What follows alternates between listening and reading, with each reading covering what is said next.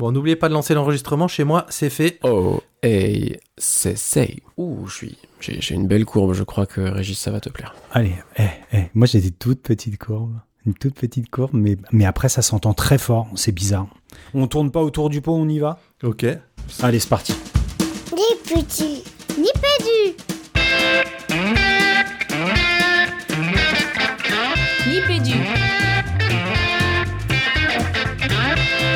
Podcast. Le podcast École. éducation Numérique. école école éducation numérique. Nipédu. Ni pédu, ni pédu. Bienvenue dans Nipédu. Nipédu, épisode 129. Un épisode autour de quelque chose comme la marchandisation de, de l'école. On n'a pas encore tout à fait le titre. Enfin, au moment où vous l'écoutez, en tout cas, vous avez le vrai titre. Mais nous, au moment où on l'enregistre, c'est encore en discussion, en négociation euh, difficile avec, mes, avec les co-animateurs qui se marrent déjà derrière, euh, derrière le- le- leur micro. Enfin, il y en a un qui se marre, il y en a un autre qui a l'air très très sérieux. On vous laissera deviner qui c'est.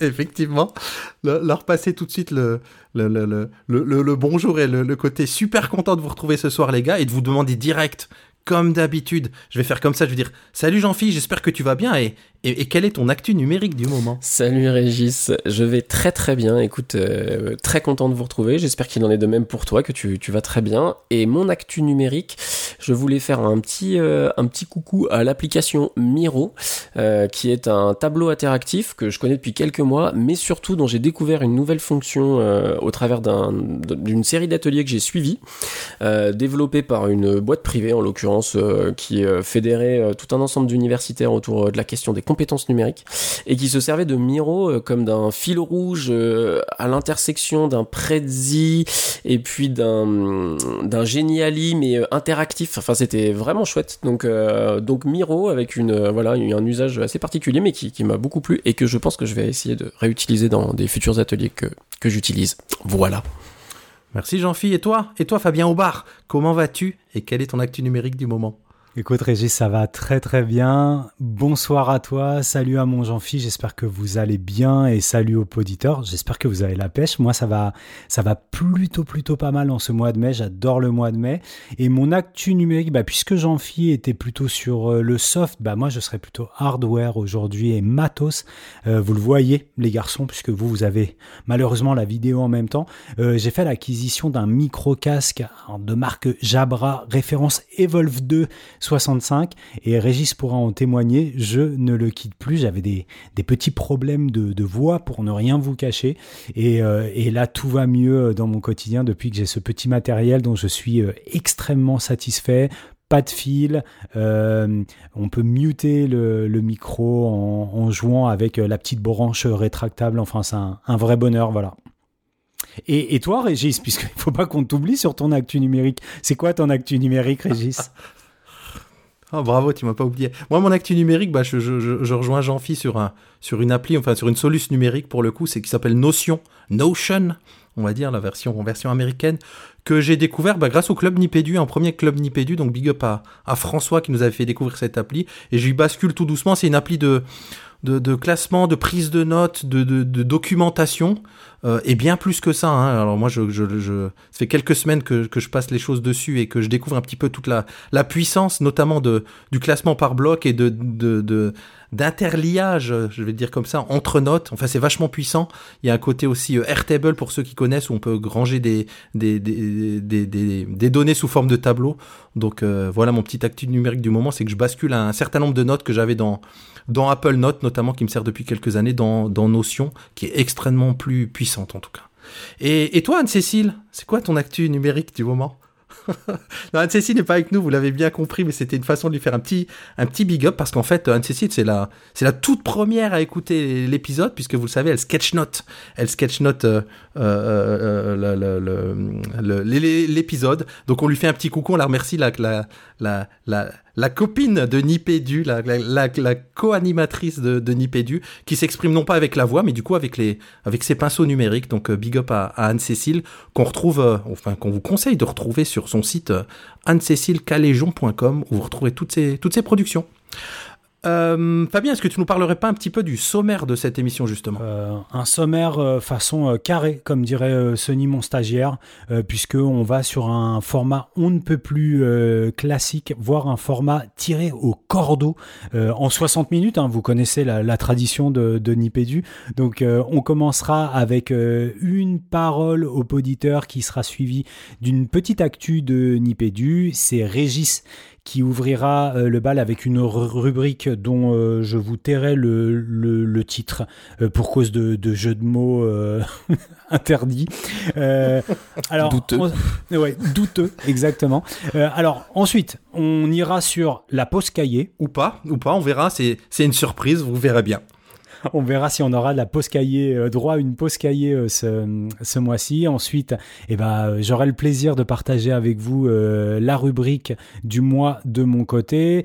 On filera du côté de chez Jean, alias Papa à quoi tu joues, avec sa, avec sa récré où il nous emmènera de l'établi à l'usine.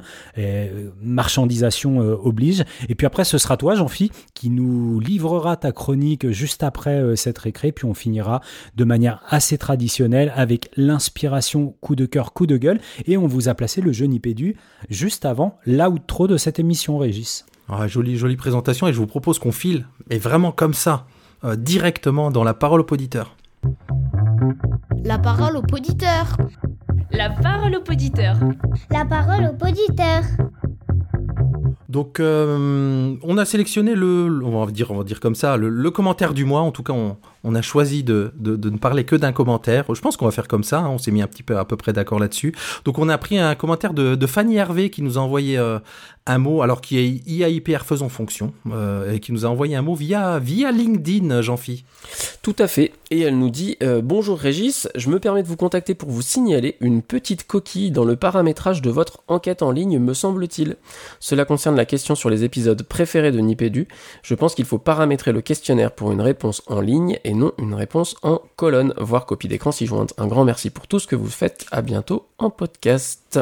Mais de quoi elle parle, Fabien? Bah, en fait, elle est sympa, Fanny, parce qu'elle parle du- d'une coquille, alors que c'était euh, clairement une, erreur de conception euh, de ce sondage. En tout cas, euh, il y avait une optimisation à apporter. Bah, pour le savoir, pour savoir quelle était cette erreur, ce qu'on peut vous inviter à faire, vous avez été aujourd'hui, à- au jour d'aujourd'hui, 10% des, des à avoir écouté l'émission précédente, 128, où on vous invitait fortement, fortement à aller compléter le sondage Nipédu, à avoir répondu. Merci.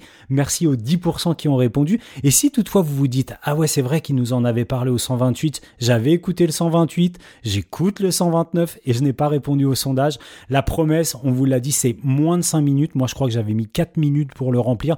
Et c'est ce qui nous permettra de, bah, réellement de, de pouvoir, euh, de pouvoir euh, apporter les arbitrages, le choix qu'on fera au format de la saison prochaine, de la saison 9 de Nipédu. Donc on en a vraiment, vraiment besoin et chacun de vos retours est ultra précieux. Donc merci à tous les répondants et puis bah merci à ceux qui répondront ce mois-ci à ce sondage Nipédu Régis.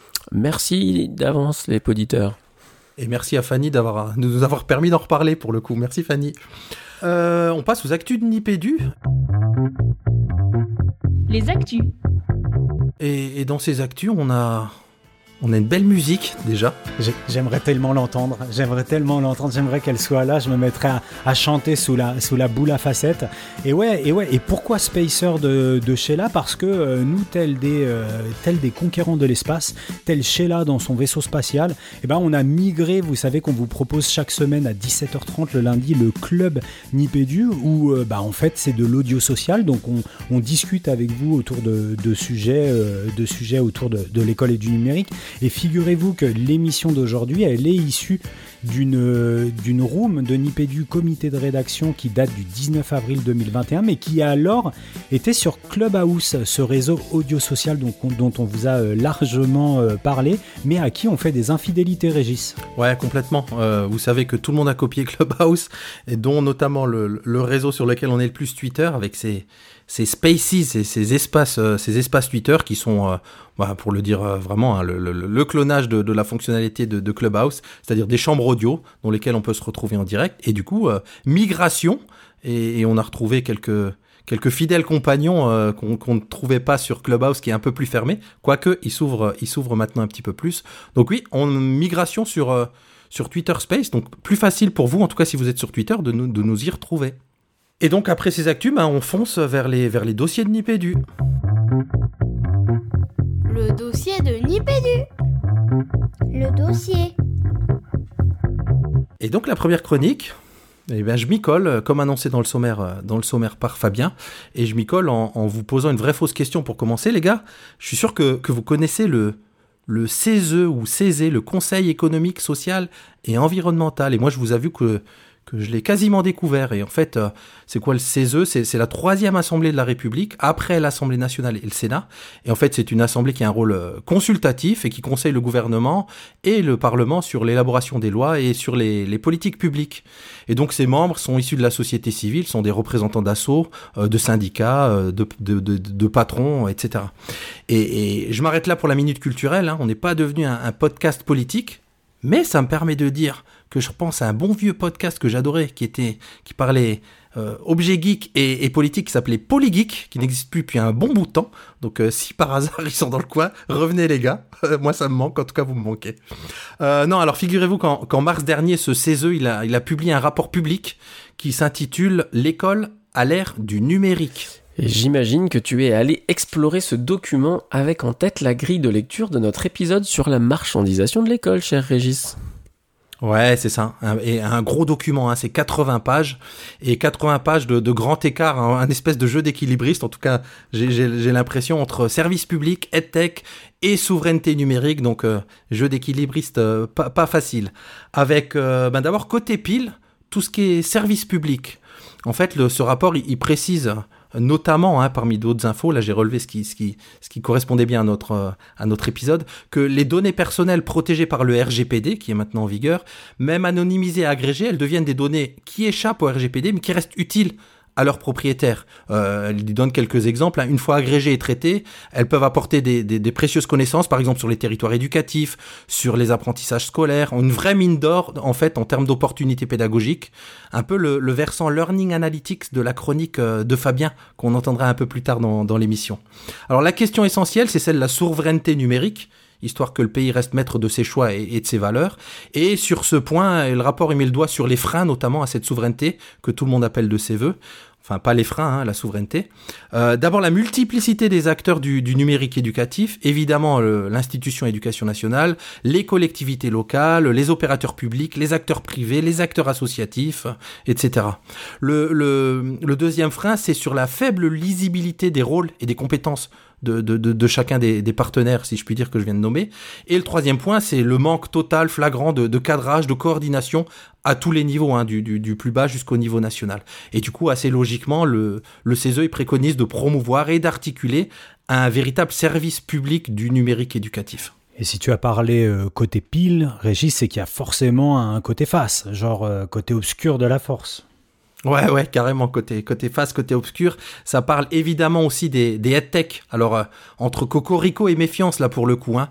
D'un côté, il s'est écrit noir sur blanc qu'il est reconnu que le marché des headtech, il constitue une, une chance avec la richesse et la diversité des, des offres. Il parle même d'un foisonnement de propositions. Et d'un autre côté, il inquiète certains acteurs et responsables publics qui souhaitent plutôt une rationalisation, une sécurisation de l'offre des produits et des services numériques éducatifs. Là, je cite vraiment. Euh, par exemple, il est fait mention des, pour donner qu'un exemple, hein, de vie scolaire euh, sous licence privée qui représente une, une, faille structurelle du système éducatif, là encore une fois je cite, et qui se trouve en situation de dépendance et de vulnérabilité à, à des attaques malveillantes qui pourraient bien déstabiliser les établissements scolaires si ça se passait. Moi, ça vous rappelle rien récemment Enfin, j'imagine, j'imagine que si. Euh, le grand épouvantail, c'est vraiment les, comme toujours, hein, ce sont les GAFAM.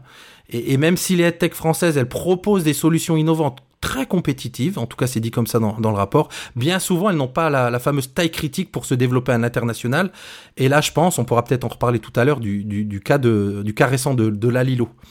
Euh, le développement des filières, de la filière plutôt française des tech, la, la fameuse French Tech hein, notamment, serait un gage de souveraineté qui permet de préserver le modèle français d'éducation. Là encore, j'ai cité.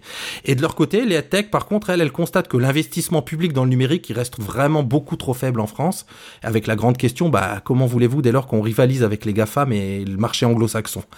D'un côté, euh, les uns, le côté service public parle de valeur, les autres, côté tech, par cause plutôt argent.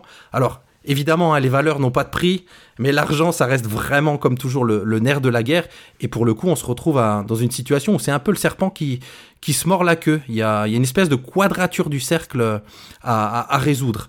Alors, il y a bien pour cela, hein, ce, rapport du CESE, il, fournit un certain nombre de préconisations, et je vais vous citer in extenso la préconisation numéro 6 qui dit « Le CESE préconise d'instituer un code de conduite sur les outils et contenus numériques pour l'ensemble des acteurs, public comme privé, de la filière numérique éducative, garantissant et approfondissant les exigences RGPD et, du RGPD pardon, et prenant mieux en compte les objectifs de développement durable. Et là, pour le coup, je me dis, tiens, cette préconisation, les gars, j'aimerais bien avoir votre avis euh, sur le fond et sur la forme entre... J'ai l'impression qu'il y a un côté vœu pieux ou vieux pieux Oh, ça va plus du tout les jeux de mots là, non Jean-Philippe c'est moi ou on met le haut là ou on dit stop ou... Ouais, à un moment il va on en rediscutera entre nous, mais pas possible les gars. Est-ce que alors je, veux bien prendre la parole en premier, Jean-Philippe, et, pour ne pas répondre à euh, cette dernière question de Régis, mais pour remonter euh, un petit peu plus haut dans la chronique où tu parles du, du grand épouvantail est, euh, que sont les GAFAM et tu, tu tu les mets en regard, ou en tout cas le, le CESE, les, le pardon, les met en regard avec les, les headtech françaises, ça me fait penser à, à pas mal de, d'études de, qui ont été publiées suite à la continuité pédagogique et, au confinement sur euh, les usages du numérique pendant cette période et la façon dont, dont, les enseignants ont pu évoluer dans leur pratique numérique et notamment quels étaient les outils vers lesquels ils se sont tournés. Et il m'a semblé, en croisant de façon tout à fait euh, artisanale hein, et de manière non scientifique un certain nombre de ces études, que effectivement l'utilisation des GAFAM arrivait vraiment euh, très très très très en haut euh, de la liste en termes de solutions euh, utilisées et je pense notamment à des hum, voilà des, des solutions euh, couteau suisse que vous connaissez aussi bien que moi on va les nommer hein. enfin on est dans Nipédu donc quand on pense à ce que peut proposer la suite Google notamment, eh ben on se rend compte qu'on a tout un tas d'outils qui sont concentrés dans un service qui en plus est interopérabilisé avec tous les autres services qu'on connaît de chez Google et que c'est quand même sacrément pratique. Et moi je me demande quand on parle des tech françaises et de la façon dont elle pourrait se développer. J'ai l'impression que sur des, des solutions euh, très ciblées, tu vois, tu parlais de la Lilo, de l'apprentissage de la lecture. Moi, je pense à il y a quelques années à des, à des, des choses comme, euh, comme, euh, comme la magie des mots. Je pense à Matador. J'ai quand même l'impression que les, que les enseignants se tournent plutôt majoritairement vers des solutions numériques qui sont des solutions françaises parce qu'elles répondent à un besoin scolaire français et que c'est pas tant le problème que, tu vois, ces petites structures tech françaises qui vont avoir la bonne idée et qui vont développer le bon produit bien ciblé autour de besoins bien identifiés pour le, pour le marché national, que le fait d'avoir un standard, tu vois, alors peut-être pas de la taille de et pourquoi pas, tu vois, de la taille d'un Google Drive euh, qui inclut un Google Classroom et tout l'environnement qu'on peut proposer à des, à des classes, et avec vraiment un standard européen sur vers lequel on pourrait aller, alors qui répond justement à, aux vœux pieux ou aux vieux pieux, comme tu l'appelleras, Régis, euh, en tout cas aux préconisations du CESE, mais que à mon avis, c'est par là qu'il faut commencer. C'est pas tant les tech françaises qui, pour euh, pour pour les personnes qui écoutent euh, notamment e-teachers et, et, Sébastien et ses acolytes qui ont reçu pas mal de monde issu des tech françaises et des collègues qui se sont reconvertis, on a des solutions qui sont pas chères, bien pensées, complètement respectueuses du RGPD, très souvent dans le gare, et c'est pas ça qui semble poser le problème. Moi, c'est plutôt puisque majoritairement les collègues se tournent vers ces grandes solutions couteau suisse et, euh, oh, je vais encore pas retrouver le terme, Régis, proche de la, l'accommodation, c'est ça? Euh, En tout cas, des usages qu'on peut avoir domestiques, outre usage scolaire et, euh, et professionnel, qu'on puisse tous se dire, bah, je me tourne vers un grand drive comme ça, vers une, grande suite Office qui est utilisée par tout le monde, connue par tout le monde, et à partir de laquelle peut-être, à base d'add-on, de modules complémentaires, on pourra déployer des solutions qui seront elles-mêmes respectueuses ou en tout cas en phase avec ces, avec ces recommandations du, du CESE. Moi, c'est vraiment comme ça que je l'envisage. Euh, en fait, en, en, en t'écoutant Fabien, et puis c'était déjà une pensée que, que j'avais, euh, qui se développait euh, petit à petit en écoutant Régis. en fait, j'en suis revenu à ce qu'on se dit tout le temps ici et qui, qui, est, un, qui est un peu trivial, mais c'est toujours aussi un peu la question de pourquoi on fait appel au numérique. Et c'est-à-dire que, et, et donc cette, cette pensée s'est encore un peu plus développée en t'écoutant, c'est parce que euh, par exemple, les applis que tu citais, euh, la Lilo ou Matador, c'est des choses, comme tu l'as si bien dit, qui répondent à des, je vais le dire comme ça, à des objectifs pédagogiques bien précis, euh, alors que euh, lorsqu'on est sur euh, les suites, les suites Google ou tous ces gros trucs, c'est vraiment, j'allais dire, pour de la c'est plus pour de la logistique, c'est pas pour servir des objectifs pédagogiques en particulier, c'est plus pour, euh, oui, des aspects organisationnels ou euh, savoir comment je vais récolter les, les, les travaux de mes étudiants, enfin de mes, de mes élèves, etc. Et, du coup, en fait, on est vraiment sur des choses qui répondent à des besoins qui sont euh, fondamentalement différents euh, pour les enseignants, je pense, et qui du coup posent pas du tout les mêmes problèmes. Donc à la fois pas du tout les mêmes problèmes du point de vue de la question de la marchandisation, et du coup pas du tout non plus les mêmes problèmes du point de vue de la pratique enseignante. Et donc en fait, c'est là que je me demande si c'est cette question-là, elle est pas vraiment à, à- enfin, elle est pas vraiment à être séparée en fonction de si on parle de vraiment de quelque chose qui a un fond pédagogique et qui euh, qui a un développement qui a très et qui finalement ne peut être que local parce qu'en fait euh, nos programmes ils sont pas internationaux ils sont nationaux. Ou alors qui a trait à des choses euh, beaucoup plus globalisantes comme tu l'as dit enfin je sais pas si c'est le bon mot mais en tout cas à, à des usages qui sont plus ou moins liés à nos usages à domicile. Mais je trouve que là on a on a clairement deux problèmes euh, qui sont à mon avis distincts et qui appellent des, des réponses distinctes. Et d'ailleurs du coup je, je me permets euh, puisque j'ai la parole je la garde euh, je me permets aussi de faire un petit euh, un petit croisement avec un autre truc que tu disais euh, euh, Régis sur le la, la possibilité d'éventuellement avoir une, une euh, un, véritable service public du numérique éducatif, moi je trouve que c'est, enfin là comme ça, j'aurais tendance à dire que je trouve que c'est une idée un peu étrange. Euh, je, je sais pas, j'aurais l'impression, enfin j'ai du mal à me représenter l'intérêt d'avoir une unité qui serait hors de l'éducation, enfin hors de l'éducation nationale. C'est quand même à l'éducation nationale justement de savoir reconnaître qu'en fonction des objectifs qu'elle donne à ses enseignants, qu'elle donne à ses élèves, euh, de doter les deux, les enseignants et les élèves, des outils qui sont jugés euh, pertinents pour atteindre ces objectifs. Après sur les méthodes de travail, et donc du coup j'en reviens à ce que à mon premier commentaire, sur les méthodes de travail, peut-être que là c'est une autre question quoi. Voilà, moi je, le vois un peu comme ça. Hmm. Moi, il y a le, par- parmi les, les éléments, hein, et j'ai cité in extenso la, la petite phrase de. Et moi, il y a un truc qui m'a sauté au- au- aux yeux, c'est. On, a l'impression que le RGPD, en tout cas, c'est une grande question et que ça va résoudre beaucoup de choses. Et la toute petite phrase qui dit les, les données anonymisées et agrégées euh, deviennent dès lors des données qui échappent au RGPD, mais qui restent utiles à leurs propriétaires. Ça, c'est vrai que c'est la petite phrase là, elle dit tellement de choses. C'est-à-dire, on se dit bon, eh, il faut respecter le RGPD, c'est ultra important, mais en fait, je me dis que c'est les grandes structures, les GAFA me disent, il n'y a pas de problème, on va se conformer à ça. On anonymise tout, mais, mais ça change rien. C'est que la donnée, elle a toujours autant de valeur malgré tout. Malgré toutes les précautions prises, bah, c'est cette espèce d'or noir, ces données-là, les, les méga données, là, comme tu disais, Fabien, version, euh, version en off, version euh, québécoise, je crois, euh, elle reste, euh, elle reste une mine d'or. Et donc, le RGPD, c'est peut-être pas une, la bonne entrée quelque part. Eh ben, moi, j'ai une réponse à ce commentaire, mais suite à la rubrique à Fabien. Parce que, en fait, euh, la rubrique de Fabien, excusez-moi. Fou là là, je suis fatigué. Euh, parce que, ouais, ouais, moi, je, je, je, je, je me réserve pour, pour la suite. Euh, excellent teaser, euh, excellent teaser, Jean-Phi. Bah, je vous propose qu'on passe à la suite, et la suite, ben, c'est la pause cahier. La pause cahier. La pause cahier. La pause cahier. La pause cahier. Les oreilles, un texte de Jean-Charles Léon, professeur de musique en collège, paru dans le numéro 560 des cahiers pédagogiques. Idriss se tenait devant moi, je venais de fermer la porte de ma salle. Il me regardait fixement, tendant le cou vers moi. Il était en quatrième, j'avais été son professeur principal deux ans plus tôt. Il était arrivé agressif, venant d'une banlieue difficile, et annonçait qu'il fallait se battre pour s'imposer. Son rapport à l'autre était violent. Je l'avais accueilli le mieux possible. Il s'apaisait lentement, mais ses résultats restaient désastreux, son comportement dans l'établissement problématique. Un jour, je lui avais encore reproché son attitude, il s'ouvrit enfin, disant dans des sanglots qu'il ne supportait plus qu'on se moque de ses oreilles. Tout y passa, grandes oreilles, Dumbo. Les insultes l'atteignaient bien plus que ce petit dur ne voulait l'admettre. Marion joua un rôle important. Elle était en troisième, et je savais qu'elle avait été opérée des oreilles. Elle me l'avait confié un jour, racontant sa souffrance, sa honte même, et pour finir, le bonheur insondable de pouvoir se regarder dans un miroir, de se coiffer en tirant ses cheveux, dévoilant fièrement ses oreilles enfin présentables. Elle parla longuement à Idriss. Je sais que l'un et l'autre pleurèrent. Idriss fut convaincu qu'il fallait en parler à ses parents.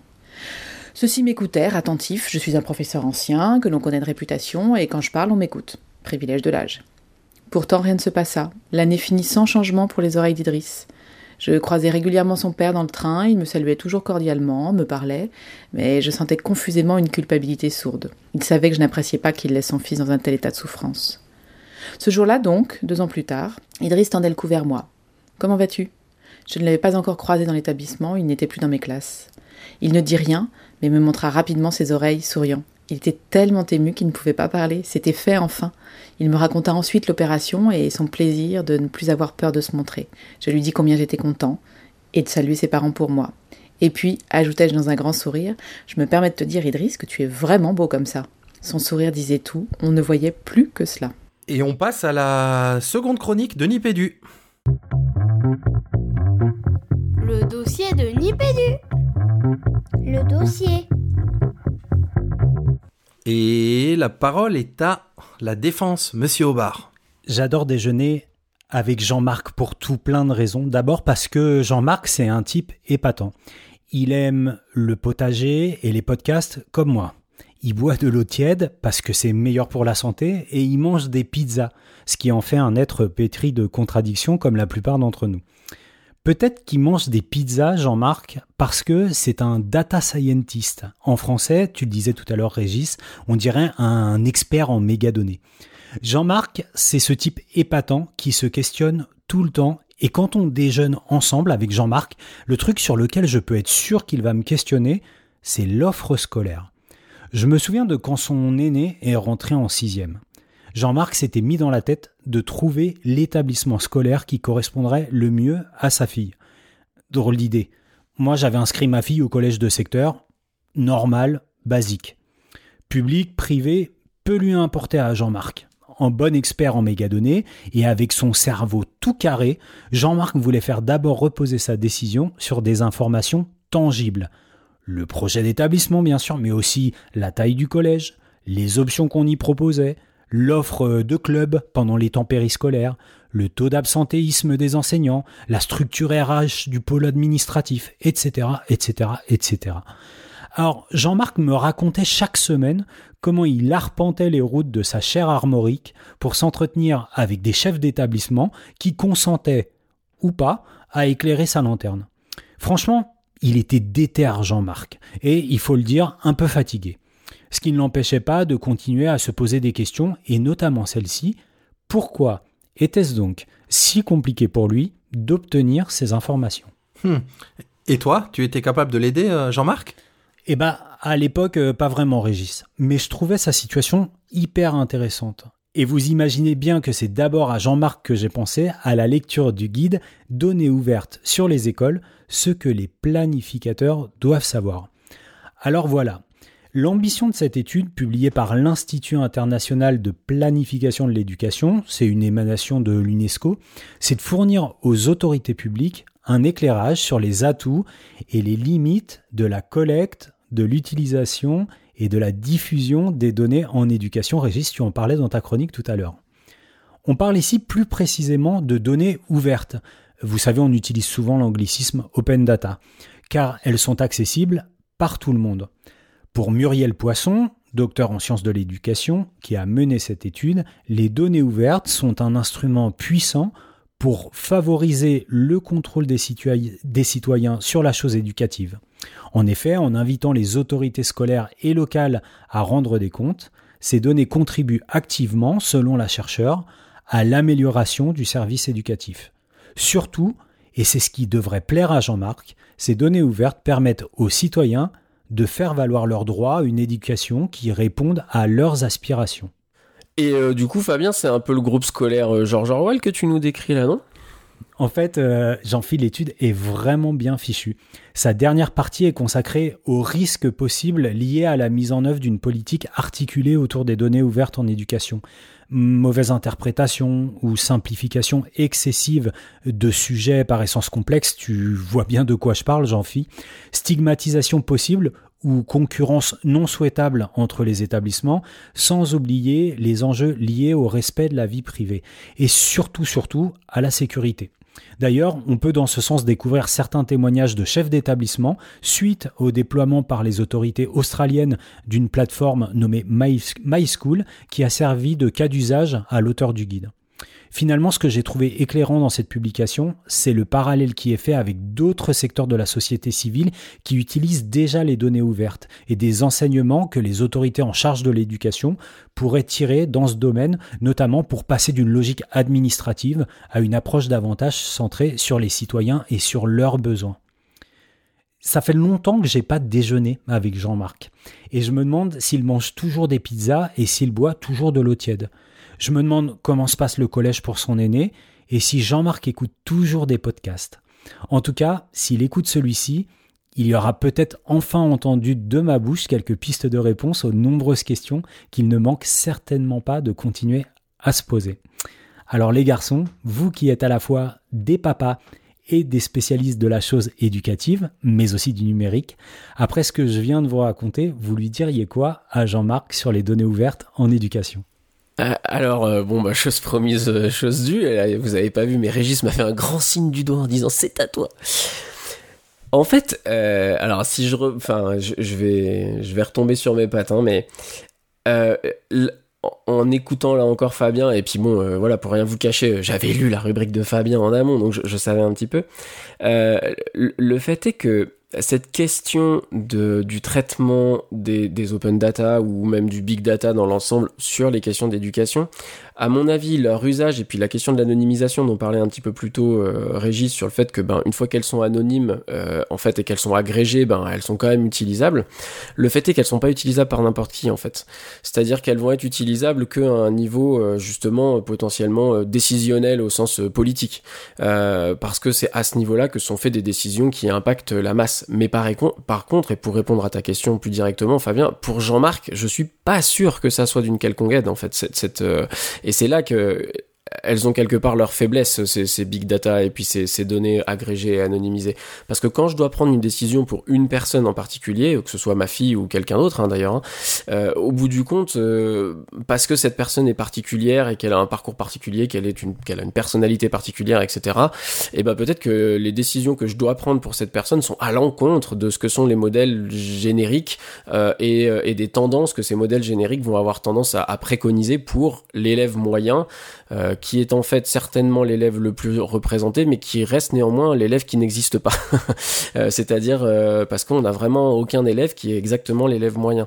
Donc, alors, une fois qu'elles sont anonymisées, une fois qu'elles sont agrégées, qu'elles servent à une réflexion euh, globale, euh, oui. Mais après, dès lors qu'on, là encore, on va se poser sur des questions plus locales euh, et donc voilà qu'on va rapetissir l'échelle petit à petit, et eh ben du coup, pas impossible que ces données nous, soient, en tout cas moi c'est mon avis, de, d'une aide de plus en plus faible en fait. Je fais le parallèle avec ce qui se passe en ce moment, vous avez vu les, les, les deux applis Vitmados et Covid Tracker là, qui sont utilisés par le grand public, qui marchent extrêmement bien, qui sont basés justement pour le coup sur des données des données ouvertes, des données publiques, mais là dans le, pour le coup dans le domaine de la de, de, la santé, par ce et pas du tout fait par l'État ni par le ministère, mais par ce, ce fameux Guillaume Rosier qu'on voit partout, qui est si je dis pas de bêtises un jeune ingénieur. Euh, euh, voilà, qui travaille, qui travaille dans ce domaine-là. Donc, il a utilisé ces données ouvertes pour créer ces applis-là. Et si je fais le parallèle avec ce que tu dis sur les, sur les établissements, tu vois, si on a des données ouvertes sur les établissements avec les, les critères que tu donnes, hein, le taux d'absentéisme des profs, l'équipe RH, euh, etc., on peut imaginer euh, ce type d'appli qui, qui ferait extrêmement plaisir à Jean-Marc de se dire ok je choisis mes critères via l'appli et elle me dit bah voilà le taux d'absentéisme des profs dans cet établissement le taux d'absentéisme euh, des élèves j'en sais rien voir euh, le, taux de, de, repas sans gluten euh, à la cantine puisqu'il aime il aime quand même les, les pizzas etc ça ça a l'air chouette mais derrière on peut imaginer aussi les dérives. C'est-à-dire que bah tel établissement avec ce taux d'absentéisme de profs il est un petit peu stigmatisé pour le coup. Il y a des ce genre de risque en tout cas potentiel derrière tout ça. Mais on est d'accord que tu as écouté ma chronique, Régis et que et que la réponse était dans la chronique, c'est-à-dire qu'on a euh, on a la dernière partie du guide qui est euh, complètement dédiée à ces risques-là. Donc euh, avec une avec toute une partie sur sur la simplification extrême par exemple, de, des, conclusions qu'on pourrait, euh, qu'on pourrait avoir à la lecture des données. Ça rejoint un petit peu l'intervention de, de Jean-Phi. Et, euh, et d'ailleurs, ce qui est intéressant dans cette étude, c'est que non seulement la cinquième partie est liée euh, au recensement de ces, de ces différents écueils possibles. Et d'ailleurs, je pense que en direct live, je vais vous livrer, puisque c'est de ça dont il était question, un témoignage d'un directeur d'une école australienne. Parce que tu parles d'une application qui serait mais c'est ce qui se passe en Australie. C'est-à-dire que My School, allez sur My School, euh, vous, les trou- vous trouverez euh, la- la- l'adresse de la plateforme dans les notes de l'émission, et tu arrives et tu as un tableau de bord. C'est-à-dire que tu vas rentrer, toi, ton... Imagine, euh, tu, tu disposes de My School euh, en France, en Moselle, tu vas taper ton lieu de résidence, le code postal, tu vas rentrer des critères, public, privé, la taille du collège, que sais-je, enfin tu cherches un lycée par exemple pour ta, pour ta petite dernière, et lui va te sortir euh, ces données-là. Euh, alors c'est ce qui est dit par le, par le directeur, par ce directeur qui participe au programme My School, puisque tous les directeurs sont invités à remplir ces données, il dit les écoles sont un lieu complexe qu'il est difficile de capter par un ensemble de données. Je, je vous épargne le reste du témoignage, mais ça va dans ce sens-là. Et ce qui est très intéressant dans le travail de, Muriel Poisson, c'est que non seulement tu as ces risques, mais dans la troisième partie de l'ouvrage, tu as euh, toute une question autour de euh, quelles données on va présenter, comment on va les présenter, euh, comment on va s'assurer que euh, ces données elles vont euh, rencontrer de manière non non ambivalente ou, ou complètement explicite un public ou en tout cas comment tout à chacun va être capable de se saisir de ces données. Donc Bien sûr qu'on pourrait se dire, on livre les open data, c'est dangereux, mais moi, pour avoir pas mal, enfin, pour, pour avoir, euh, dans le cadre de cette rubrique, utilisé, euh, School et m'être projeté dans ce que ça peut, euh, dans ce que ça peut représenter, avec toutes les mises en garde qui sont données par l'auteur de l'étude euh, de l'UNESCO, moi, moi, j'y vois vraiment un service rendu en plus aux citoyens. Après, il est bien précisé qu'il y a un accompagnement à la façon dont on va, dont on va lire ces, ces données. Et derrière, il n'y a pas de préconisation, hein, euh, Jean-Phi. C'est, elles sont pas agrégées. Elles sont. euh, alors là, il y a toute une aide pour ce qu'elle appelle les planificateurs, euh, les, pol- les politiques en fait, les personnes qui vont conduire les politiques éducatives, de euh, comment est-ce que comment une aide méthodologique à l'identification des bonnes données à présenter ou en tout cas des données qui pourraient faire le plus sens pour le grand public, des données les plus importantes à avoir pour être éclairé quant à du choix scolaire. Mais ça renvoie à quoi? Ça renvoie tout simplement à l'offre scolaire effectivement et à la question de Jean-Marc. Donc peut-être que derrière cette rubrique, il y a une question qui dépasse la question de, de la mise à disposition de ces données euh, pour le grand public. Ben, je vous propose qu'on file vers euh, bah, du côté de la récré. Allez, on enfile les les kawaii ou les casquettes, ça dépend où on habite. Papa, à quoi tu joues? Papa, papa, à quoi tu joues? Eh papa, à quoi tu joues? Et donc pour cette récré, on retrouve notre notre Jean, notre joueur préféré, notre papa préféré, notre papa podcasteur préféré pour Little Big Workshop. Bonjour à toutes et à tous. Aujourd'hui, j'ai ramené dans mon sac le Financial Times. Marchandisation, capitalisme, profit, crise économique, ubérisation, croissance sont autant de notions qu'on pourrait de prime abord ranger dans les étagères de l'ennui, du négatif, de la déprime. Alors, qu'on peut rendre tout ça très fun quand on sait bien l'enrober, le simplifier, le ludifier. Et c'est ainsi que je vais commencer à vous parler de Little Big Workshop. Un jeu de gestion comme on en a déjà connu pas mal dans son principe de base, qui est de construire puis de faire prospérer une petite usine de fabrication d'objets. Et je trouve celui-ci particulièrement intéressant. Pourquoi? Parce qu'il réussit à aborder moult thématiques directement liées à la gestion d'une telle entreprise sans jamais rendre cela barbant ou lassant. Plantons le décor. Une table, style table de conception d'architecte, du papier dessus, divers outils, et des petits bonshommes qui commencent à s'affairer en tous sens. Il faut leur construire des murs et y installer des ateliers et les machines dont ils ont besoin pour réaliser les commandes passées par les clients. Là où beaucoup de jeux se contenteraient de il me faut 20 vélos. Et hop, on va acheter une machine à faire des vélos. Voilà vos 20 vélocipèdes, monsieur. Little Big Workshop va plus loin. Il va falloir commander les matières premières, puis les machines pour les usiner, afin de les assembler et de faire un vélo. Ce qui veut dire planifier, gérer une, chaîne d'usinage et de montage, et le personnel qui va avec, gérer les coûts et les profits, que l'on pourra affiner sur la chaîne de montage et à la commande des matières premières, mais aussi les prix du marché. Il faut gérer son personnel, le payer bien évidemment, lui offrir des conditions de travail décentes, des formations, des augmentations. Il faudra aussi faire face aux petits tracas de la vie d'une PME, l'usure des machines, l'espionnage industriel, l'hygiène des lieux, etc. Bref, euh, dit comme ça, ça n'a pas l'air fun pour dessous, mais en fait, comme je l'ai dit en ouverture, le jeu réussit à simplifier tout cela pour le rendre intéressant et fun à jouer. Il va même plus loin car ce jeu au style graphique gentil, rondouillard et simplet arrive même à me détendre comme il faut, même si parfois j'ai les yeux un peu plus gros que le ventre et accepte une commande bien trop importante que je ne suis pas capable d'honorer dans les temps et finit en banqueroute. Ce n'est pas grave, il n'y a qu'à recharger la dernière sauvegarde et on est reparti. La courbe d'apprentissage du jeu est régulière, car si le jeu est très facile au début, il viendra se complexifier pour montrer là encore une réalité du terrain. À un moment, on ne peut pas tout faire, il faut se spécialiser si on veut être efficace. Alors, que l'on ait l'âme d'un chef d'entreprise ou d'un simple ouvrier, voilà un jeu qui saura vous montrer de quoi est fait le monde du travail tout en vous amusant sans jamais se prendre au sérieux. Il n'empêche qu'il se révèle diablement efficace et sera un excellent support pour faire comprendre à qui le veut, petits ou grands, les mille et une raisons de délivrer un produit en retard. Attention toutefois au triste cire qui comprendrait que ce jeu vidéo servirait à fabriquer des chefs d'entreprise sans scrupules vendus aux dieux capitalistes. Si c'était le cas, eh bien il y a bien longtemps que j'aurais tué tout mon voisinage en pensant que c'était des zombies pour sauver le monde à l'aide d'une Triforce et empilerais mes courses comme un Tetris sans pouvoir m'en empêcher, tout en étant complètement accro, en oubliant même de manger. D'ailleurs, je serais déjà mort de faim à l'heure qu'il est. Non, c'est pour s'amuser. Voilà, si l'aventure vous tente, il vous en coûtera une vingtaine d'euros, 27 si vous l'achetez avec son contenu additionnel sur Windows, macOS, PX4, Xbox One, Switch et Stadia. C'est tout pour moi pour ce mois-ci. On se retrouve le mois prochain, ça sentira bon les vacances. Bisous à tous, jouez bien et à la prochaine Sacré, sacré Jean, papa, à quoi tu joues, dans l'atelier, dans l'usine, à tous les niveaux. En tout cas, euh, merci pour cette rubrique, toujours en phase avec la thématique de, de l'émission. Il est trop fort. À chaque fois, on lui propose des défis que l'on croit insurmontables, mais euh, bah, il s'en saisit et puis, euh, et puis il vous produit des, des rubriques comme il fait là et comme il fait plus largement dans, dans son émission à lui, le podcast de Jean, papa, à quoi tu joues, que vous pouvez retrouver sur 3W papapodcast.fr et puis pour soutenir euh, Jean et ses différents projets et notamment ce qu'il peut faire hein, dans le cadre de, de Nipédu même si euh, c'est pas pour nous c'est pour lui mais ça l'aide c'est sur son Patreon patreon.com et c'est la rubrique Papa Podcast et ben, et ben on fonce, pour de vrai, on fonce, on court tous les trois vers, vers la troisième chronique de Nipédu.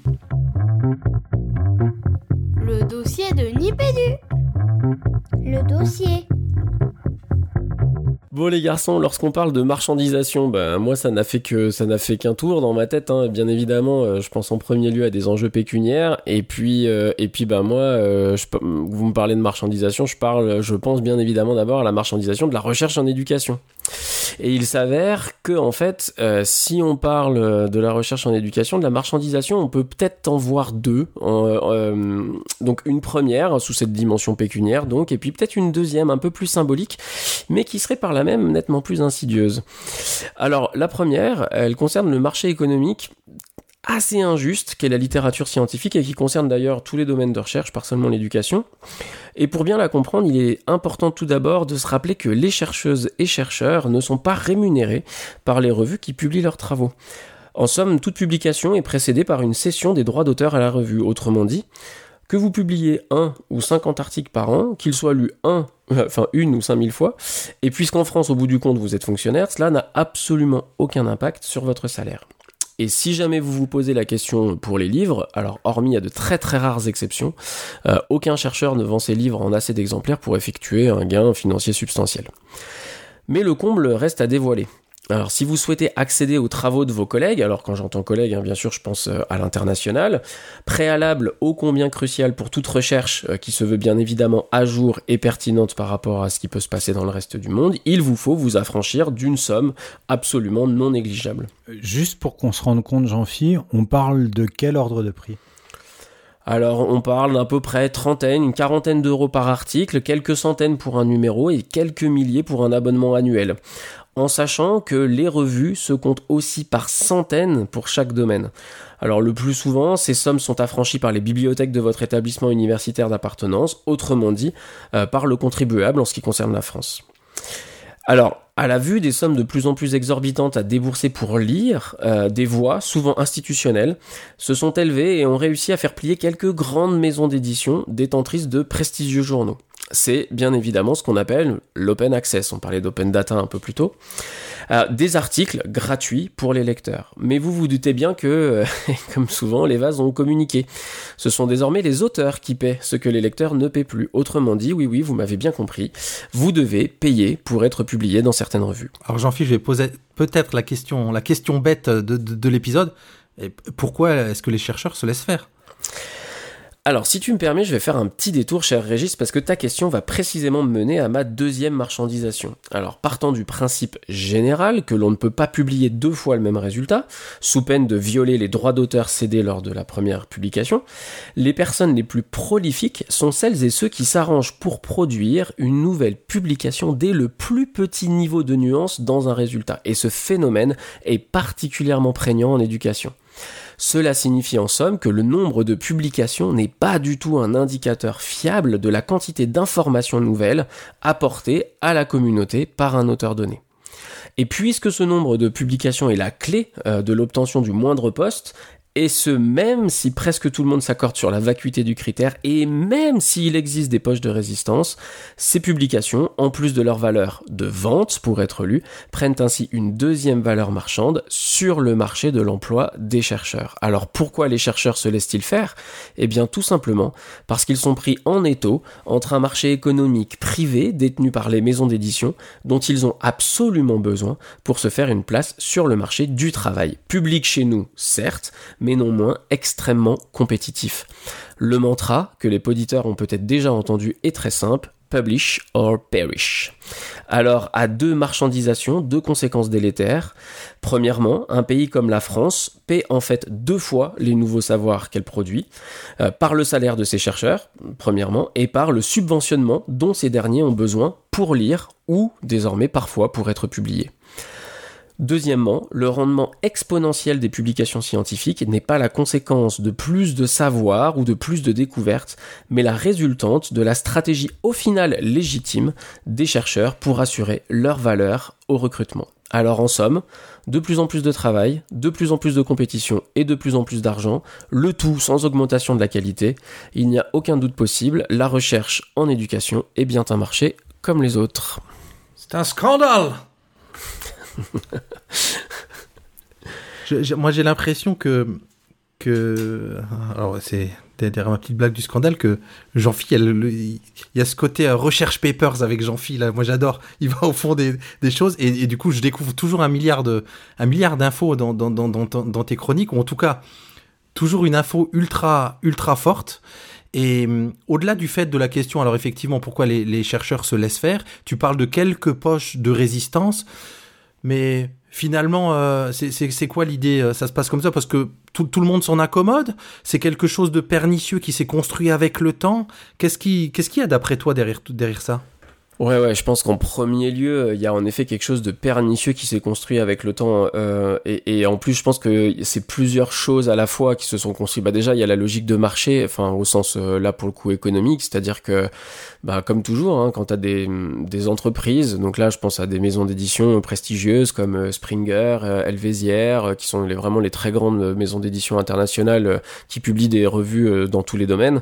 Bah derrière, qui dit de l'argent, dit de l'emploi, dit euh, des choses comme ça et qu'en fait euh, c'est pas évident euh, du jour au lendemain de se rendre compte qu'on peut passer à d'autres modes de, publication et puis de, modifier quelque chose qui s'est finalement systématisé et puis derrière lequel il y a quand même des gens, des idées, des choses qui, qui voilà. Donc donc t'as ça. Et puis après bah, sur la question et puis L'autre chose à laquelle je pense, là aussi, c'est cette question de, du nombre de publications comme indicateur de la qualité d'un chercheur. Ça, je, je, c'est à une époque, je pense qu'il y avait euh, quelque chose qui permettait de garantir que ce, ce nombre ait un sens. Aujourd'hui, euh, en fonction des disciplines, euh, en fonction même, j'allais dire, de certains domaines dans certaines disciplines, euh, il y a plein de choses différentes, enfin plein de variables qui, qui se, qui se, qui, qui, se, comment dire, qui rentrent un peu en conflit, en tension, qui font que c'est pour ça que je te dis qu'il y a des poches de résistance. Il y a des endroits où en effet, tu as des gens qui vont, bah, je sais pas, dire, bah moi tiens, le comité de recrutement de tel poste dans mon université euh, c'est moi qui suis le président, donc je vais inviter telle telle personne pour essayer de garantir que euh, le recrutement soit juste euh, et qu'il ne se fie pas sur ces critères. Mais en fait, voilà, ça reste extrêmement local et ça reste le critère le plus lisible. Il y a une question aussi de, j'allais dire, de facilité de lecture, quoi. C'est beaucoup plus simple. Et quand tu considères pour un professeur, quelqu'un qui a, enfin tu vois, une carrière, j'allais dire euh, moyenne plus euh, au sein de l'université, il est sollicité pour faire, euh, je sais pas moi, 15 jurys en un mois et demi, puisque la campagne de recrutement des, enseignants-chercheurs, elle est synchronisée, donc c'est tout le temps la même période. Et puis, si pendant un mois et demi, tu as 15 comités de recrutement, bah tu peux pas lire tous les dossiers correctement, toutes les publications correctement, il faut il faut aller vite. donc voilà, il y a tout un ensemble de choses, de paramètres qui, font que ouais, on est sur un fonctionnement systémique extrêmement dur à déconstruire. Mais, moi, je suis, je suis tombé un petit peu euh, dénu. Alors, comme Régis, je découvre toujours énormément de choses euh, grâce à tes rubriques. Euh, J'en fiche, je pensais que le monde de, l'open access pour la recherche était beaucoup plus vaste que ça. Parce que tu vois, typiquement, moi, je tombe souvent sur, sur le site Open Edition Journal pour les, pour les sciences humaines, où j'ai l'impression, tu vois, de, systématiquement pouvoir avoir accès aux documents euh, que je cherche. Et pour cause récemment, tu vois, j'ai voulu euh, republier sur un site euh, des, des, publications qui avaient été proposées euh, par la TELUC et par l'Université de Grenoble de mémoire. J'ai fait un petit mail à ces deux entités. On m'a dit, mais oui, enfin, tu sais, on te donne toujours le, la façon de, de, citer, là, les mots-clés exacts. Et, et, pour moi, entre ça, entre, alors, euh, Kern est payant, mais, mais pas pour vous, les chercheurs, il me semble, et puis des plateformes comme Google Scholar, depuis ma petite lorgnette. Et puis, j'imagine bien qu'on doit avoir certainement des, des, des GitHub de la recherche et des plateformes qui, qui m'échapperaient. Et pour moi, euh, il y avait euh, certes une dimension euh, de monétisation qui entretenait le système que tu as décrit et que tu décris depuis le début de ta chronique, mais que globalement, l'accès à cette connaissance, elle était gratuite pour tout à chacun. Non, non. Alors, donc déjà, il y a plusieurs choses. Hein. il faut déjà savoir que pour une, une, très grande majorité des revues, tu as un embargo sur tout ce qui est le plus récent. C'est-à-dire par exemple le Kern te donne en effet, mais même d'ailleurs pas que pour les universitaires, hein, te donne accès à tout un certain nombre d'articles, pour le coup pour tout à chacun, mais qui ont déjà un certain âge. C'est-à-dire que tous les derniers numéros d'un certain nombre de revues ne te seront pas accessibles sous condition de t'affranchir d'une certaine somme pour acheter l'article, t'abonner ou quoi que ce soit. Donc même sur certaines plateformes où en effet tu vas pouvoir euh, trouver euh, un certain nombre de choses qui sont gratuites, euh, il y aura toujours un certain nombre de choses qui seront payantes parce que en fait c'est bah, mine de rien. Alors c'est moins le cas dans la recherche en éducation, mais par contre c'est énormément le cas dans certains domaines.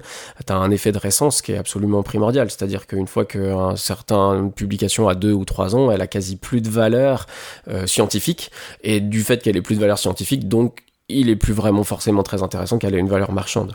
Euh, donc ça, tu as vraiment ce phénomène d'embargo qui est vraiment extrêmement important et qui fait que tu aucune possibilité de lire quelque chose de récent et d'à la pointe si tu t'affranchis pas d'une certaine somme. Et ça, c'est quelque chose qu'on peut un peu, un peu oublier euh, en éducation. Parce que justement, il y a moins cet effet de récence. Kern, et d'autres plateformes hein, peuvent paraître gratuites, mais c'est pas parce que on y a accès. Enfin, là encore, tu vois, moi j'ai accès à énormément de choses par l'intermédiaire de mes identifiants institutionnels. C'était déjà le cas quand je travaillais en France, mais ça veut pas pour autant dire que c'est gratuit. C'est quand même payé, si tu veux, par quelqu'un. C'est pour ça que je disais, c'est payé par le contribuable. Et c'est comme la Sécu, quoi. Faut pas l'oublier, quoi. C'est pas parce que, en fait, finalement, moi, il y a quand même une bonne partie des articles auxquels j'accède juste en cliquant euh, sur le, PDF, mais c'est parce que quelqu'un paye pour moi par l'intermédiaire de, mon contrat de travail, quoi.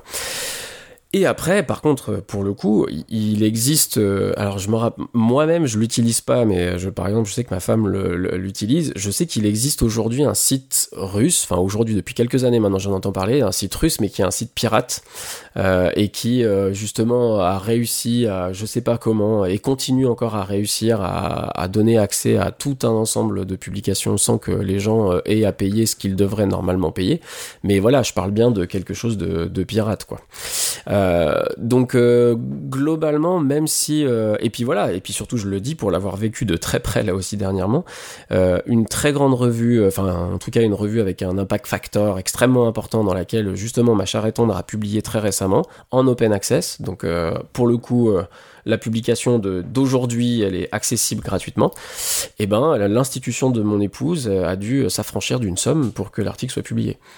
Euh, voilà. Et donc ça, ça c'est vraiment ce qui est en train de se passer en ce moment euh, pour l'open access, quoi. Donc tout le monde crie euh, à l'open access, et c'est clair que dans une certaine mesure, euh, ça s'entend. Mais il faut bien entendre que euh, parce que c'est un modèle économique, enfin la publication euh, scientifique est un modèle économique, c'est voilà, c'est pas d'un coup les gens ont décidé de devenir charitables, quoi. Ouais, là, pour le coup, c'est vrai que les. Le côté données ouvertes, il semblait presque naturel. C'est vrai que moi, euh, en, lisant ta chronique, c'est vrai qu'on on se dit tous que la recherche produit du savoir au service du, grand public et que tout naturellement était, j'allais dire presque offert, hein, puisque c'est un peu le sens de ta chronique, de se dire euh, c'est déjà payé par avance puisque les chercheurs sont, rémunérés pour ça, mais, pas du tout. Bon, ben, en tout cas, merci, mer- merci Jean-Phi. hein, on a, on a découvert le, le, le poteau rose quelque part. En tout cas, moi, je l'ai découvert là, pour de vrai. Euh, bah, je vous propose qu'on aille euh, vers inspiration, coup de cœur, coup de gueule. Inspiration, Inspiration. coup de cœur, Coup de cœur. coup de gueule, coup de gueule. Et, et qui sera le plus inspiré ou le plus, oui, le plus inspiré euh, des trois pour commencer? Fabien Aubard. Ah ouais, comme ça. Bon, bah écoute, Eh ouais. euh, j'accepte l'invitation et je, je me lance avec un, écoute, un coup de cœur un petit peu, un petit peu différent euh, ce mois-ci puisque j'ai découvert un ouvrage euh, pour les enfants qui s'appelle, j'allais le montrer à l'écran, c'est terrible, donc ça sert à rien de le faire, qui s'appelle le numérique pas bête pour les 7 à 107 ans aux éditions Bayard Jeunesse. Euh, J'étais, euh, c'est- pas le, le- le genre d'ouvrage vers lequel je me tournerais a priori, y voyant plutôt de, de l'opportunisme, mais en fait pas du tout. J'ai découvert vraiment un bouquin euh, dans lequel je me suis fait énormément plaisir, même si moi à la maison j'ai personne euh, avec qui découvrir euh, cet ouvrage. Et je pense que aucun d'entre nous trois, puisque c'est plutôt un ouvrage qui serait destiné à des élèves de fin de cycle 2, euh, donc plutôt pour les, pour les auditeurs qui nous écouteraient d'autres parcs de France, plutôt des élèves entre, allez, je dirais entre 8 et 11 ans, donc fin de cycle 2, euh, fin de cycle 3, cycle 3 pour le dire globalement. Et en fait, euh, on a à chaque fois, il est organisé cet ouvrage euh, sur des doubles pages qui répondent à des questions autour, à des grandes questions que pourraient se poser les enfants autour du numérique. Donc, par exemple, est-ce qu'il peut y avoir une panne informatique qui arrête tout sur la Terre? Pourquoi les parents disent parfois stop aux écrans? Ou qu'est-ce que le numérique va changer dans le futur Alors moi, j'ai, pour vous présenter l'ouvrage, j'ai choisi une double page qui était un petit peu euh, en relation avec euh, les chroniques qu'on vous a proposées, euh, notamment Régis et moi. Est-ce qu'on peut m'espionner sur Internet? Alors on a une double page, hein, comme je vous le disais, avec toute un- une série d'encadrés. Donc là, euh, on nous explique que ça, ce sont les H2, hein, les intertitres, qu'il n'y a pas de cap d'invisibilité sur Internet. Alors c'est rigolo parce que pour parler des cookies et pour expliquer les cookies, ils ont titré avec ou sans pépites de chocolat. Alors tout, ça avec des illustrations super sympas comme vous pouvez euh, l'imaginer, euh, tous sous surveillance et on nous explique les nouvelles lois qui protègent avec bien sûr un vocabulaire complètement accessible pour le public cible de cet ouvrage. Et c'est sympa parce qu'il y a un petit, euh, il y a un petit encart aussi où on nous explique euh, l'expression Big Brother is watching you. Euh, tu as peut-être déjà entendu cette expression. Ça signifie que tu es observé sans le savoir. Elle est tirée du roman de science-fiction 1984 de l'écrivain anglais George Orwell. Ça fait deux fois qu'on dit George Orwell dans cette émission. C'est pour ça que je voulais lire jusque-là. Donc, euh, donc voilà, un chouette ouvrage. Euh, je pense que si vous êtes un petit peu pédagogique comme nous et que il y a pas mal de numérique dans votre classe et que ça peut potentiellement susciter des questions, ou alors juste pour le plaisir de faire découvrir ça à vos mômes s'ils ont alors entre 7 et 107 ans, moi j'aurais tendance à dire entre 8 et 11 ans, mais à vous d'en juger. et eh ben euh, allez vite, euh, allez vite jeter un coup d'œil au numérique pas bête, Bayard Jeunesse, et puis ceux qui peuvent avoir un petit fond pour leur CDI ou pour leur euh, pour leur BCD, bah n'hésitez pas. Ouais ouais, moi je pensais à ça, je trouve que c'est le super ouvrage pour CDI, BCD, effectivement pour des séances en classe quoi. Donc, et puis l'objet est, beau là avec la couve cartonnée. Je sais pas, moi j'aime bien. Il y a côté un bel objet. ouais. ouais, je suis assez d'accord. L'objet est très sympa bien soigné, comme, euh, comme on le fait dans la littérature jeunesse maintenant. Et d'ailleurs, si vous écoutez vraiment jusqu'au bout, on vous le fait gagner en toute fin d'épisode. On, y oh. arrive, on y arrive presque. Hein. Ah, il fallait le teaser quand même. Ah ouais, bien ouais. ouais. Euh, Jean-Phi, inspiration, coup de cœur, coup de gueule? Ouais, alors écoute, moi on m'avait dit euh, tu en fais qu'un, et euh, franchement je suis capable d'en faire deux dans le temps que Fabien vient de passer à un. Donc je vais en faire deux. Voilà. alors, à la base déjà, je, fais un effort, j'avais une trilogie de mini-séries, je vais en faire que une dilogie. non mais deux trucs, en plus il y en a un, c'est un vrai coup de cœur, et puis l'autre c'est un coup de cœur mais qui m'a aussi fait un peu cogiter, donc un peu inspiration. donc premier coup de cœur, une mini-série, donc j'adore le format mini-série, je ne peux que vous encourager. Euh, donc euh, une saison, 10 euh, épisodes, 12 épisodes max, et puis voilà. Donc là, une mini-série Netflix qui s'appelle Seven Seconds, qui a été créée par Vina Sud. C'était une, une nénette qui s'était un peu échauffée à la réalisation sur des épisodes de Cold Case ou de, The Killing. et le, pitch, donc c'est vraiment États-Unis actuel en plein Black Lives Matter. en gros, un flic, premier épisode, écrase par accident un jeune ado black en vélo que tout pointe comme étant un jeune des gangs, et puis euh, comment tout ça va, un peu euh, se, gérer en termes de justice sociale, etc. C'est très très bien fait et moi personnellement ça m'a ça m'a vraiment euh, nourri sur la réflexion apportée sur justement l'histoire extrêmement compliquée extrêmement différente de la nôtre de l'immigration aux États-Unis, enfin de l'immigration et puis des minorités surtout. et ouais, moi ça m'a vraiment fait réfléchir et elle est très très bien faite avec des, personnages très contrastés. donc ouais, moi ça m'a vraiment plu et ça m'a bien fait cogiter tout en étant très plaisant et puis vraiment le côté thriller euh, vraiment cool. Donc euh, voilà. Et la deuxième euh, sur laquelle j'ai un petit peu plus de un petit peu plus de retenue, alors ça s'appelle The Spy. Elle est elle est réalisée et, créée par Gideon Raff. Alors Gideon Raff c'est le créateur d'Homeland. c'est en six épisodes, c'est avec Sacha Baron Cohen qui pour le coup s'essaye à la, à, la enfin à l'actorat dramatique quoi. Et c'est une histoire vraie d'un espion israélien en Syrie dans les années 60 euh, c'est très bien fait. Euh, et, pour ça, c'est un coup de cœur. C'est très bien fait, c'est très prenant. J'ai beaucoup apprécié. Euh, par contre, je suis sorti de cette série extrêmement perturbé par le côté partial, enfin et très partisan, c'est-à-dire vraiment, enfin voilà, les Israéliens c'est les gentils, euh, les Syriens c'est les méchants, et, et ça m'a, ça a fini à la fin de l'histoire par, par vraiment me déranger euh, que sur euh, voilà des, des histoires, bah voilà le Moyen-Orient c'est quand même compliqué. J'irais pas dire que, enfin voilà, je pense que c'est des choses sur lesquelles faut avancer avec un peu d'humilité et accepter qu'on comprend pas tout. Et là, clairement, j'ai eu l'impression d'un vrai parti pris qui, à la fin de la série, a fini par me gêner mais voilà, qui a pas, qui m'a pas privé du plaisir de passer un bon moment si on prend ça comme un, polar et puis aussi comme, comme quelque chose de, euh, voilà, qui permet aussi d'apprendre l'existence d'un certain nombre de moments, euh, voilà, historiques qui ont effectivement existé, mais sur lesquels garder un certain recul euh, étant donné l'angle, l'angle choisi. Voilà. Merci Jean-Philippe. Oh, je me dis par le créateur d'Homeland, c'est comme une belle promesse, quoi. Tout à fait. Euh, ben je, moi je termine avec un petit coup de, un petit, un petit coup de, coup de projo, coup de cœur à, l'équipe de. Allez, je vais, les, je vais les citer, mais je, crois que je vais en oublier à Hélène, à Aurélie, à Fanny, à, à Florian, à Silver, à Simon, à Luc, à Hervé, à Magali, de, de l'équipe d'Extra Classe. Euh, le, le, le, podcast de, de, Réseau Canopé. Donc si vous, si vous n'avez pas encore eu l'occasion de, de, jeter une oreille, allez-y. Et puis c'était un, un, petit coup de chapeau à toute l'équipe là qui se démène derrière, euh, derrière ce podcast. Donc euh, big up à, l'équipe d'Extra Classe. Et je vous propose qu'on file, euh, et on file vers la dernière partie de l'émission, le jeu Nipédu. Wow Le jeu Nipédu. Le jeu Nipédu. Le jeu Nipédu. Le jeu Nipédu. Alors comme je le disais tout à l'heure, vous allez pouvoir remporter ce joli objet. Pour de vrai, il est vraiment beau, quoi. Les couleurs, le, design et tout. Le, numérique pas bête. Et, et comment est-ce qu'on peut gagner euh, cet ouvrage, Fabien? Eh ben, on peut le gagner en répondant à la question suivante. Alors, je vous ai dit tout à l'heure qu'il y avait un certain nombre de questions qui étaient posées euh, dans cet ouvrage, le numérique pas bête, et il y en a notamment une autour euh, autour des fake news. C'est quoi les fake news? Alors, les fake news, c'est une chose, mais vous savez qu'en ce moment, euh, on est en plein dans dans l'appréhension de ce que pourraient donner les deepfakes et de l'impact qu'elles pourraient avoir sur la société de demain. Alors, on pourrait poser la question, c'est quoi les deepfakes? Mais moi, je vais vous la autrement. Est-ce que vous savez comment nos amis québécois euh, traduisent deepfake? Donc, si vous le savez, pour gagner l'ouvrage Le numérique pas bête, eh bien, vous nous envoyez un petit tweet avec les hashtags qui vous seront indiqués euh, par Régis. Et puis, euh, et puis voilà. Et puis, vous pourrez remporter ce magnifique ouvrage Le numérique pas bête.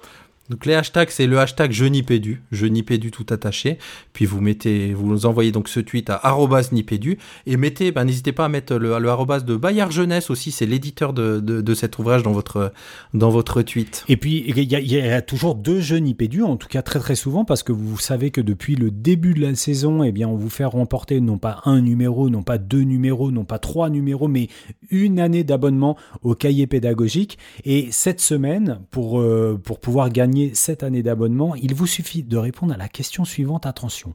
Vous savez que depuis euh, le mois dernier, eh bien, les cahiers pédagogiques se sont dotés grâce à vous. Peut-être que vous êtes des donateurs d'un nouveau site, magnifique site des cahiers pédagogiques. Et il se trouve que quand on ouvre ce site pour la première fois, il y a un petit pop-up de remerciement euh, qui apparaît. Et puis, on y voit des illustrations en forme de croquis-notes. Mais qui est donc l'auteur des croquis-notes du pop-up de remerciement du nouveau site?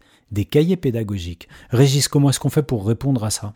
Alors même combat, vous mettez un, un petit tweet à arrobas nipédu, vous mettez le hashtag je nipédu, vous mettez le arrobas cahier pédago et vous nous dites qui, qui a fait les croquis notes du, du nouveau site. Alors c'est pas tout à fait le nouveau site, Fabien. Ils sont en train de le faire pour le coup. Euh, donc je pense que c'est en évolution. ouais. Voilà. Donc pour remporter effectivement un an de cahier pédago, c'est vraiment la classe. Bon les gars, une émission rondement menée? On se dit à, on se dit à dans un mois. Oh yeah. Et d'ici là, Gardez la pêche.